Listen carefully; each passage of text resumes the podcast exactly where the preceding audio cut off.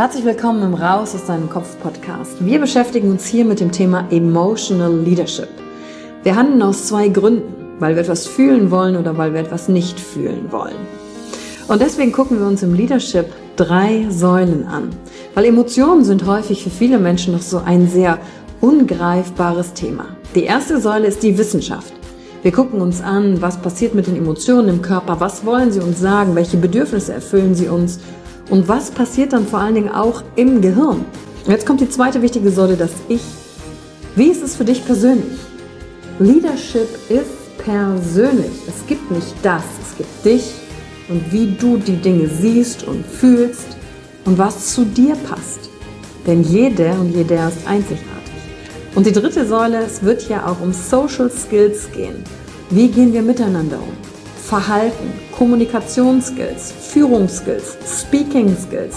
Also alles, um das Wir, das Miteinander zu stärken. Und dazu gibt es eigene Folgen mit persönlichen Erfahrungen von mir und ich schaue aber auch anderen Menschen in ihren Kopf durch Interviews, um zu gucken, wie sie die Thematik für sich gemeistert haben.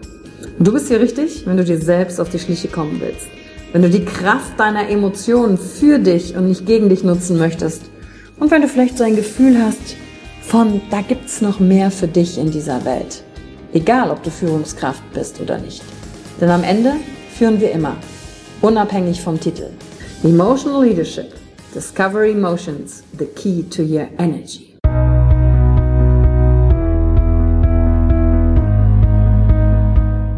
Hallo und herzlich willkommen bei einer neuen Folge von deinem Podcast Raus aus deinem Kopf. Hier holst du dir dein Wissen und deine Inspirationen rund um das Thema emotionale Intelligenz und Kompetenz. Danke fürs Einschalten. Viel Spaß mit der heutigen Folge.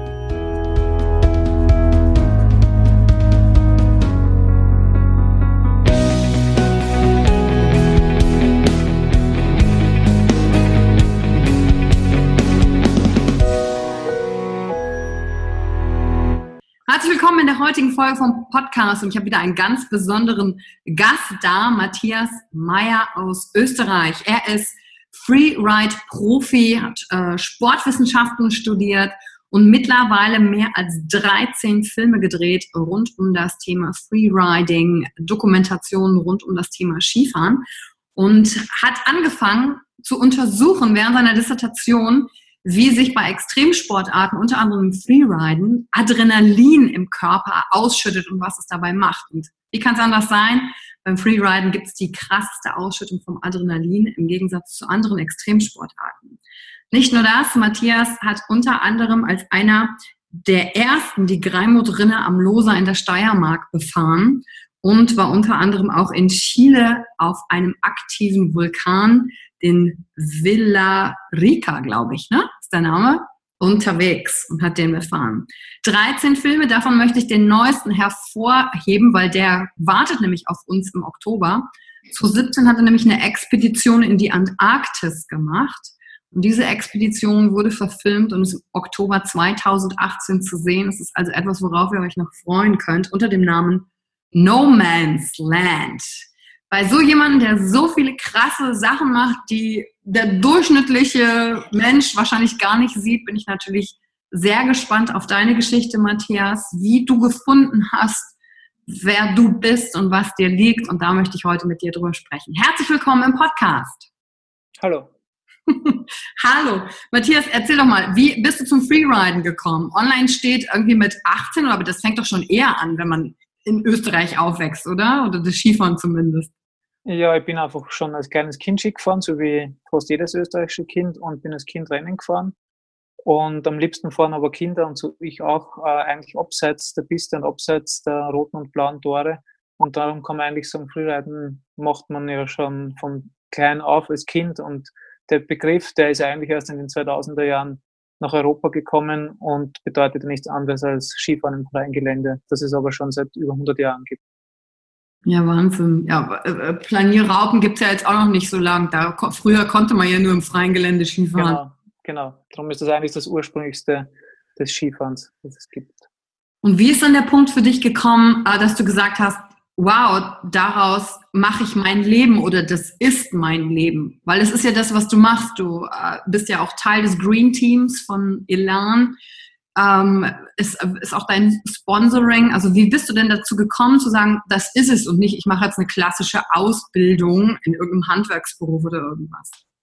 Also ich habe ja eigentlich eine klassische Ausbildung gemacht. Ich habe ganz normal studiert, wie viele mhm. andere auch. Und was, was denn? Was hast du studiert? Ach, die Sportwissenschaften. Ich habe hab Sportwissenschaften studiert. Und es ist einfach so, dass ich eigentlich schon immer das gemacht habe, was ich, was ich will. Und mhm. das war eben Sport. Und es hat sich eben mit der Zeit entwickelt, dass ich bemerkt habe, dass ich beim Frühreiten damit Geld verdienen kann. Und warum sollte man das nicht nutzen und sein Hobby zum Beruf machen, wenn man die Möglichkeit hat? Und man muss natürlich hart dafür arbeiten, aber es macht halt mehr Spaß, als irgendeinen anderen Job zu machen, wo eigentlich der Hauptgrund das Geldverdienen ist. Und bei mir ist der Hauptgrund, dass das mein, meine Leidenschaft ist und ich bekomme halt Geld dafür. Und das ist eigentlich ein viel besserer Zugang, denke ich. Und das war für dich von Anfang an klar, dass du das so machen kannst, weißt du, weil es gibt ja viele Leute da draußen, die sagen, Mensch, ich würde ja jetzt gerne mein Hobby zum Beruf machen, das, was mir Spaß macht, auch gerade im Bereich Sport. Aber dass du halt da tatsächlich von leben kannst, das ist halt, wie gesagt, hast ja schon einen Schritt und harte Arbeit. Gabst du dich da jemals einen Zweifel dran oder war das für dich total klar, das ist dein Weg und den gehst du einfach? Ah, es war für mich immer klar, dass ich nie etwas machen werde, was mir keinen Spaß macht. Es gibt ja mehr Dinge, die mir Spaß machen. Mir macht ja nicht nur Skifahren Spaß. Aber Skifahren kann ich wahrscheinlich von den Dingen, die ich mache, im Vergleich zu anderen Personen am besten, beziehungsweise kombiniert mit dem, den Expeditionen, die wir machen, am besten und dadurch ist es eben in diesem Bereich auch am einfachsten oder relativ gesehen am einfachsten einen Beruf auszuüben. Für mich halt. Ja, wenn du das so sagst, dann klingt das so total, ist doch komplett logisch, dass ich das mache. Genau. Dass da kein, kein anderer Weg dran vorbeiführt und dass es so sein muss. Ja. Und wie, also war das auch für dein Umfeld schon von Anfang an klar, das machst du? Also wurdest du da immer unterstützt oder musstest du dich durch verschiedene Sachen da auch einfach durchkämpfen, damit du wirklich dein Ding machen kannst? Ähm, ich glaube, da kann man eigentlich schwer unterstützt werden, außer in der Kindheit eben von den Eltern, dass man so erzogen wird, dass man eben seine Träume versucht zu realisieren und dass mhm. man nicht eingeschränkt wird in den Dingen, die man gerne macht. Und ich denke, das ist die, die wichtigste Basis und dass man eben alle Fähigkeiten als Kind lernt, um als Profisportler eben koordinativ stark genug zu sein. Also möglichst viele Sportarten als Kind, möglichst oft zu machen, möglichst viel Bewegung und eine gute Bildung, weil ich denke, es ist auch wichtig, dass man genug im Kopf hat, wenn man vor allem in Individualsportarten sich äh, gut vermarkten will. Vor allen Dingen, ähm, du bist ja auch derzeit, wirst als ähm, für Motivations-Keynotes ja auch gebucht von, von Firmen, die an deiner Geschichte teilhaben. Vor allem musst du ja auch wissen, du kannst ja in solchen harschen Bedingungen nicht alleine überleben, sondern du brauchst halt immer ein Team von Leuten um dich rum, mit anderen Menschen umzugehen. Und wenn, ja, genau. wenn jetzt jemand da ist und sagt, hey, ich würde ich würd gerne auch Profi-Freerider werden, ich finde es mega, was würdest du dem denn sagen, was er tun muss oder was er mitbringen muss, allein schon von seiner Persönlichkeit, damit das was wird? Ähm, am wichtigsten ist ähm, zu verstehen, dass das ein Job ist, in dem man mehr arbeiten muss als in einem normalen Job, um das Gleiche zu erreichen. Mhm. Und mehr erreicht man erst dann, wenn man eben viel mehr investiert als jemand, der einen normalen Job hat. Und nicht, nicht, äh, es geht ja nicht darum, einen Job zu machen, weil man den Job macht, sondern man muss ja unter den besten äh, paar Prozent sein, damit man überhaupt bezahlt wird. Und das ist eben anders im Vergleich zu normalen Berufen. In normalen Berufen hat man nicht so einen großen Leistungsdruck, würde ich sagen. Und man, man sollte nie aus dem aus dem Grund heraus äh, glauben, man kann Sportler werden, weil das sehr einfacher ist, sondern es ist ja viel schwieriger als ein, ein normaler Beruf. Mhm. Unterscheiden mhm. sich meistens die Wege dann. Und wenn du sagst, invest, was genau heißt denn das? Was, was muss denn so jemand investieren oder was hast du investiert, damit du da bist, wo du jetzt bist? Ähm, viel Zeit und viele Jahre, wo man eben noch unbezahlt ist, beziehungsweise unterbezahlt ist und es gibt natürlich keine Sicherheiten. Es gibt keinen Sponsor, der dir für die nächsten zehn Jahre eine Anstellung gibt. Und es gibt keinen Sponsor, der dir Geld gibt, weil du eine tolle Idee hast, sondern du musst immer vorher schon äh, Referenzen zeigen und, und erst dann bekommst du Leistungen von anderen. Und wie hast du das durchgehalten? Gab es da jemals Phasen, wo du gesagt hast, Mensch, nee, oder war das für dich so, das ist der Traum und ich weiß, es gehört dazu und deswegen bleibe ich dran? Also wie bist du darin mit dir umgegangen, dass du jetzt da bist? Ähm, durchgehalten einfach nur deswegen, weil es mir Spaß macht und selbst wenn es eben nicht der Beruf werden würde, ist es noch immer meine, meine Leidenschaft und mein Hobby. Und dadurch ist es ja immer was Schönes, das zu machen. Und das, also für mich gibt es da gar keinen, gar keinen Gedanken zu verschwenden daran, ob man das nicht schafft. Wenn man es nicht schafft, ist auch nichts Negatives passiert in, meinem, in meiner Sichtweise. Mhm. Hattest du diese Sichtweise schon immer? Ja, das ist zum Beispiel eine der Dinge, die man wahrscheinlich, wenn, äh, wenn man aufwächst, erfährt, wenn man immer positiv denkt. Ich meine, das ist vielleicht da nicht nur von der Erziehung, sondern halt, hat man halt Glück, dass man ein positiver Mensch ist, dann gehen viele Dinge wahrscheinlich einfacher. Okay. Äh, vielen Dank schon mal für diesen Einblick. Was mich dann noch interessiert ist, was macht dir denn Spaß? Kannst du mir mal ein Gefühl geben? So wie, wie fühlt sich das für dich an, wenn du auf, auf den Stirn stehst und es machen kannst? Also was, was ist da in dir? Ähm, ich denke, das muss man nicht auf Skifahren reduzieren. Man kann einfach sagen, alles, was langweilig ist, macht keinen Spaß. Und jeder muss eben für sich selbst äh, definieren, wie schnell er gelangweilt ist. Und ich bin sehr schnell gelangweilt. Also für mich wäre es einfach ähm, viel zu langweilig, nur immer laufen zu gehen oder nur Rad zu fahren. Das mache ich zwar jeden Tag, aber eben aus, aus dem Zweck, dass ich das andere erreiche. Mhm. Aber, aber nur zu laufen, damit ich laufe, das wäre mir zu langweilig. Ich brauche ein, einfach eine koordinativ oder koordinativ anspruchsvolle Sportarten und noch dazu eben äh, äh, Ziele, die man mit viel geistigen Investment erreichen oder nur mit viel geistigen Investment erreichen kann. Und dann bin ich eben so gefordert, dass dass ich nicht unter meiner eigenen Schwelle bin und zur Langeweile komme. Ja, und komm, ist es deshalb gekommen, dass du sagst, Mensch, Vulkan wäre mal super, ach, Antarktis ist das nächste Ziel, das ist das für dich so, wo es immer weitergeht, wo du dich immer selber herausforderst? Ja, genau. Also die Erde ist ja groß und es gibt viele Möglichkeiten. Und mit Google Earth in den letzten fünf bis zehn Jahren gibt es äh, tolle Möglichkeiten, äh, Dinge zu entdecken, wo noch nie jemand daran gedacht hat, hinzufahren. Also zumindest nicht mit Skiern. Und das eröffnet eigentlich immer wieder neue Möglichkeiten. Und so kann man immer neue Ideen haben. Das heißt, wie funktioniert das? Du sitzt dann irgendwie zu Hause und denkst, was könnte das nächste Ziel sein? Schmeißt Google Earth an und sagst, hör mal, Antarktis, ja super, da war noch keiner, das machen wir. Und dann, und dann trommelst du ein Team von Leuten zusammen, dann überlegt ihr euch, okay, wie könnt ihr das möglich machen? Wie funktioniert das? Ähm, ja, zum Beispiel. Also wir haben 2015 zum Beispiel auf Google Earth äh, eine Insel gefunden, die spektakulär aussieht. Das ist ohne Kotan. Das ist eine Insel in einer Insel. Die liegt zwischen Japan und Kamtschatka. Mhm. Und zum Beispiel dann auf der Heimreise von dieser Insel haben wir im Flugzeug oder vom Flugzeug aus wieder etwas entdeckt und haben uns gedacht, das nächste fahren wir dorthin. Und so entwickelt sich das immer weiter. Und da die Antarktis das letzte ist, wo wir noch nicht waren, wo Schnee liegt, äh, haben wir uns gedacht, da sollten wir auch hinschauen. Also sonst warst du schon überall, wo Schnee liegt. Antarktis war so. Also außer Afrika waren wir auf allen Kontinenten, ja. Wahnsinn. Gibt es denn, jetzt, denn jetzt für dich noch was dann im Freeriding zu entdecken? Oder also hört das nie auf oder gibt es da irgendwann noch mal ein Ende? Also wir sind schon bei der Planung für das nächste Projekt, für das nächste Jahr. Kannst du schon drüber sprechen oder ist es noch voll geheim? Ähm, es geht sehr weit in den Norden. ja, das ist ja okay. Antarktis, Arktis. Hm, also weiter in den Norden als die Antarktis, genau. Aber das ist ja alles. Also noch verraten wir es nicht. Ja, interessant.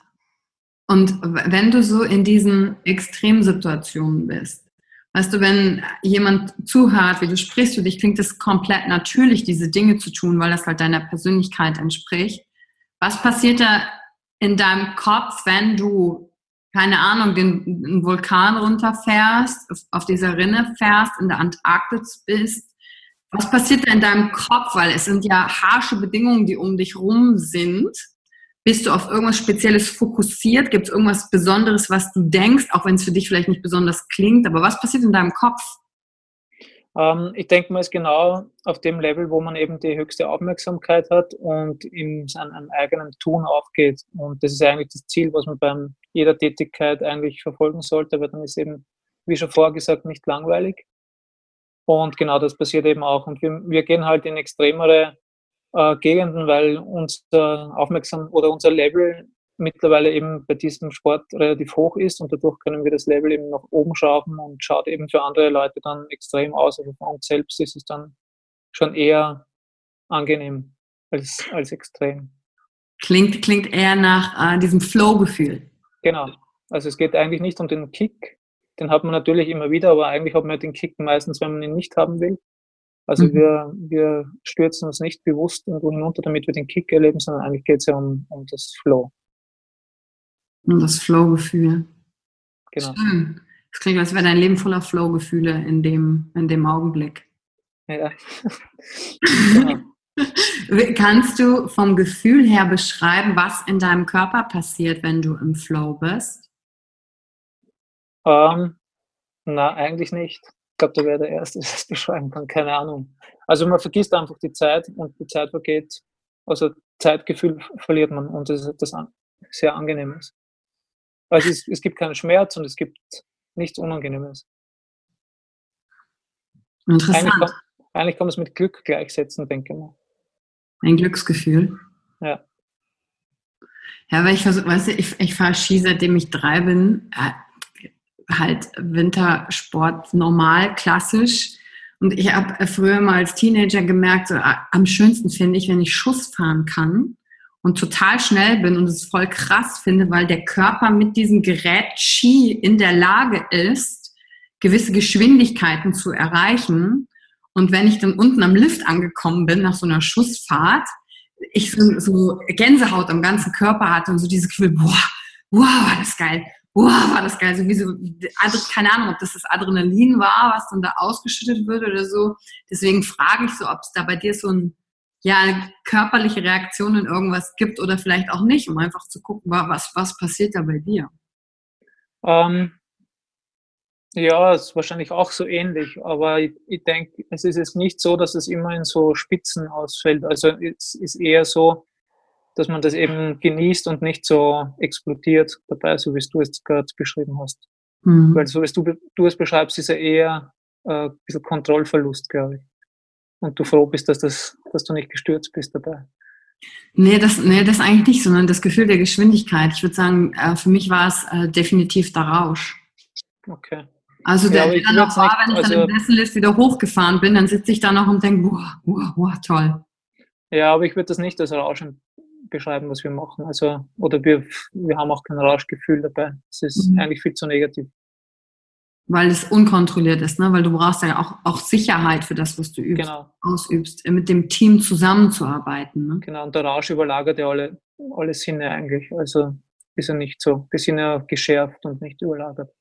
Ja, und in dein, in dein, wie, wie schaffst du es, geschärft zu sein, auch die ganze Zeit? Gibt es da irgendwas, was du machst? Weil hast ja eben zum Beispiel gesagt, okay, im Alltag machst du auch, dass du äh, Fahrrad fährst und läufst, um dich darauf vorzubereiten, geschärft zu sein. Gibt es irgendwas, was du mit deinem Kopf auch tust, um dich zu fokussieren auf spezielle Dinge? Na, ich denke, ich habe das Glück, also ich bin der Meinung, dass man das nicht trainieren muss, sondern dass das Problem der meisten Menschen eigentlich ist, dass sie es verlernt haben oder verloren haben, weil das ist eigentlich eine natürliche Eigenschaft, die jeder Mensch hat.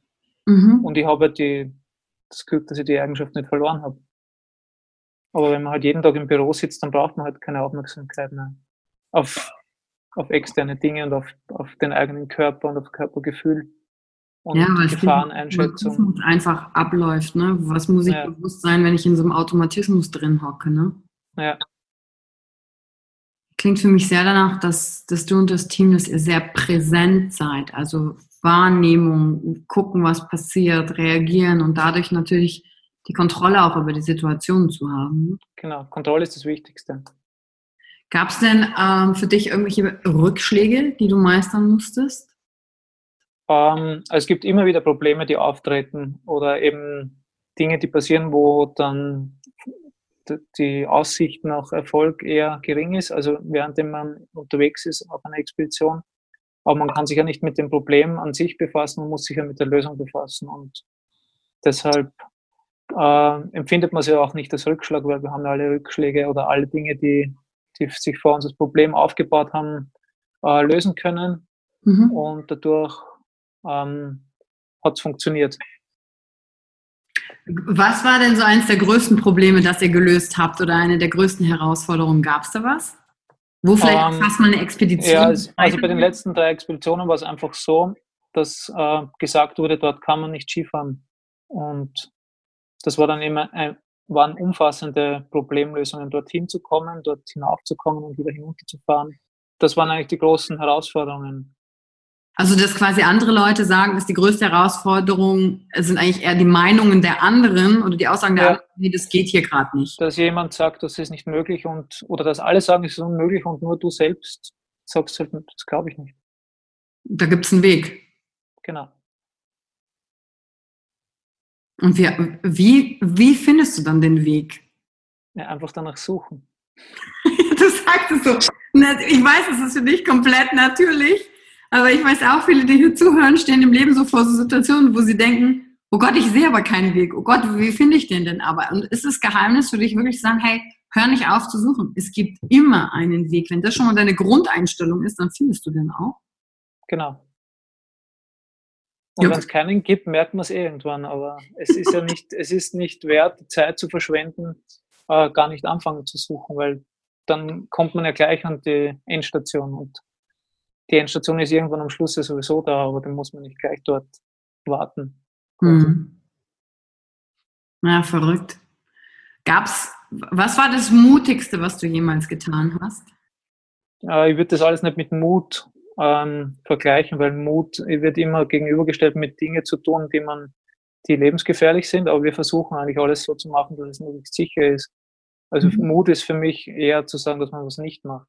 Wenn, wenn du so zurückblickst auf das, was du geschafft hast schon, du bist ja jetzt 37, ähm, gibt es eine Sache, wo du dir sagst, Mensch, das hätte ich gern eher gewusst, wenn ich das schon, das, das wäre gut, das eher gewusst zu haben? Ähm, ja, das ist eigentlich, ist natürlich klar, wenn ich mit zwölf Jahren alles wüsste, was ich jetzt weiß, dann würde ich viele Dinge ganz anders machen, aber dann würde ich ja gar nicht dahin kommen, wo ich jetzt bin. Und, und wenn du jetzt mit einem jungen Menschen sprichst, der vielleicht Anfang 20 ist oder so, gäbe es da eine Sache, wo du sagst, hey, das würde ich dir sagen, ich weiß, dass du den Weg eher alleine gehen musst, aber das ist die Sache, die ich mir gewünscht hätte, dass sie mir vielleicht jemand eher sagt oder die ich eher erfahren hätte. Gibt es da irgendwas? Äh, nicht, dass es mir jemand eher sagt, aber halt, dass man, dass man ganz, ganz stur darauf auf seinem eigenen Weg bleibt und halt seine eigenen Ziele verfolgt und sich nicht abbringen lässt. Mhm. Aus irgendwelchen Ängsten, die vielleicht andere haben. Gab es eigentlich Menschen, die dich versucht haben, von deinem Weg abzubringen? Ähm, auf jeden Fall nicht äh, effektiv genug. Also, dass sie es nicht geschafft haben, ist offensichtlich. Genau. Sonst äh, wären diese ganzen Expeditionen auch nicht raus geworden und, und dein Lebensweg.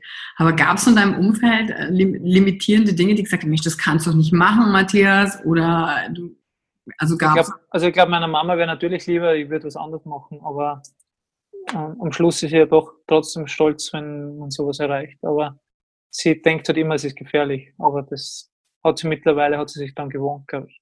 Klar, sie hat halt Angst, sich zu verlieren, ne? Genau. Aber zu Hause sterben die Leute und nicht am Berg. Oder weniger am Berg als zu Hause. Einige sterben beim, beim, beim Zuschauen bei der WM, weil sie einen Herzinfarkt kriegen, weil genau. für die Gegner vorgeschossen wurde und nicht auf ja. Oder weil Deutschland in der Vorrunde ausscheidet. Oder sowas.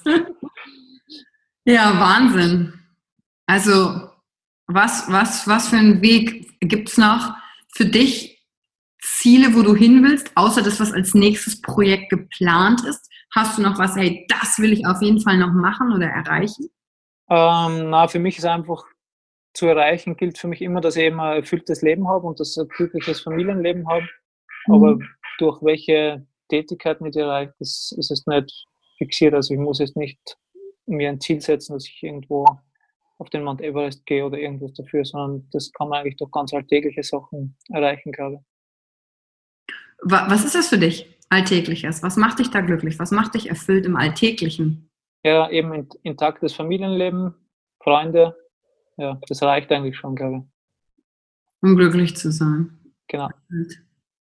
Schön, das klingt so, wenn du das sagst, so, so einfach. Ich glaube, äh, viele Interviewpartner, mit denen ich auch gesprochen habe bisher, die sind so kommen am Endeffekt auch wieder da raus, was du gerade gesagt hast, so als wenn es ist jetzt gar nicht so das Geheimnis und einige müssen halt raus in die Welt, haben ganz viele Sachen angehäuft, auch materiell und merken dann, hey, aber das hat mich jetzt irgendwie auch nicht erfüllter gemacht als vorher ja.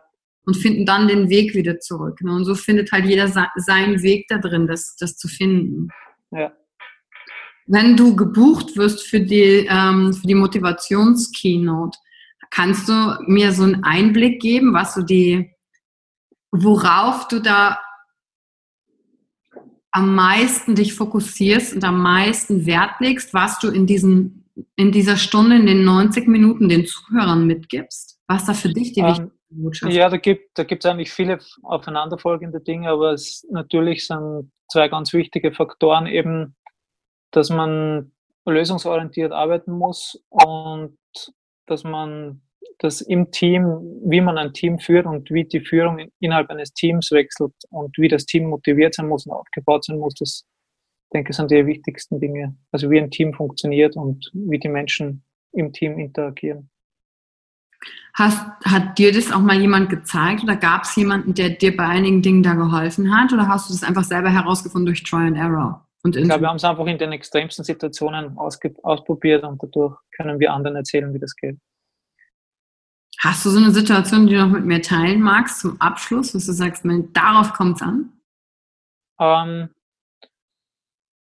ja, also es ist jetzt wahrscheinlich zu, zu überspitzt, aber in jedem Team sollte man eigentlich nur mit Mitgliedern arbeiten, die, die für einen alles geben würden und für die man alles geben würde. Ob man das jetzt äh, aufs Leben äh, ummünzt, also quasi um, ob man das Leben geben würde für einen, jemand anderen oder ob es jetzt nur darum geht, dass der andere zum Kopierer geht und dann das Heft kopiert, ist, denke ich, dann hinfällig in welcher Kategorie. Es geht nur darum, dass man äh, immer auf Gegenseitigkeit arbeitet und, und nicht erwartet, dass der, der andere zuerst leistet und erst leistet. Erst dann leiste ich. Und wenn das selbstverständlich ist, dass man sich gegenseitig immer unterstützt, dann funktioniert es. Hm. Hast du diese Menschen gesucht, für die du das machen kannst in deinem Team oder haben die dich gefunden? Oder wie, wie hast du das ähm, gebaut? Denen läuft man wahrscheinlich zufällig über, über den Weg, wenn man sich eben äh, in Extremsport begibt oder eben beruflich das macht, dann kommt man zwangsläufig mit Personen in Kontakt, die auf einem ähnlichen Level und Niveau sind. Und aus diesem Personenkreis kann man dann eben herausfiltern, welche zum eigenen Charakter am besten passen. Ja, und dann habt ihr wahrscheinlich auch Werte, merkst du ja dann, ne? mit welchen genau. Leuten passt es eher, mit welchen Menschen bin ich auch im Flow oder mit welchen ist es anstrengend, Zeit zu verbringen. Ja. Weil wenn du da auf einer Expedition bist, dann bist du ja auf engem Raum ziemlich lange unter extremen Situationen miteinander zusammen.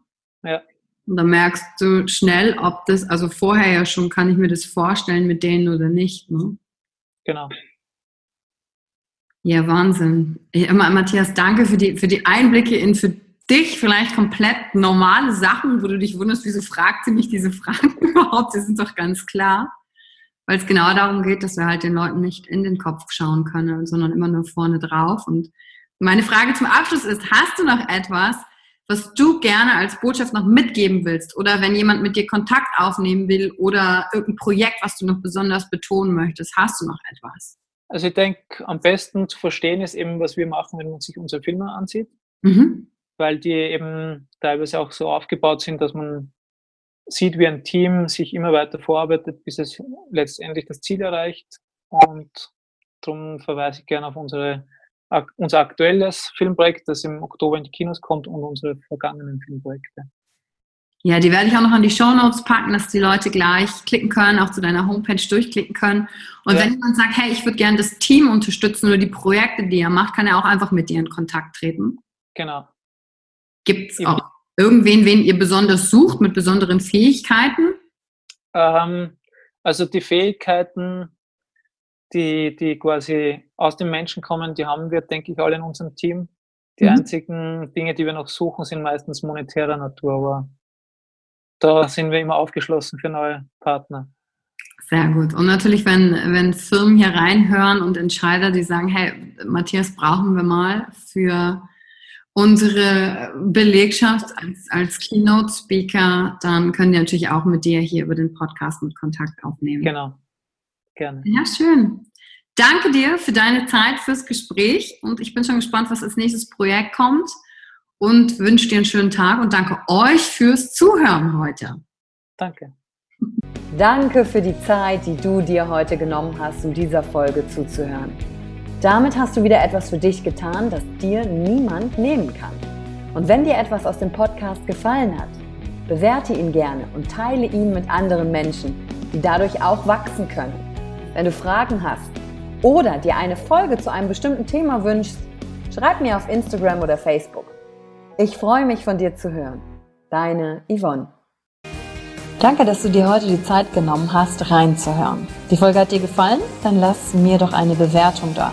Schreib mir auf Instagram auch, wenn du einen Wunsch für eine eigene Folge hast. Und teile die Folge mit jemandem, der dir wichtig ist, wo du denkst, ah, der oder sie könnte davon profitieren. Wenn du mehr zum Thema Emotional Leadership wissen möchtest, folge einfach den Links in den Show Notes. Ein Einstieg in unsere Welt der Emotionen könnte für dich auch die Emotion Entdeckertour sein. Ich freue mich auf dich und ganz besonders, dass du hier bist.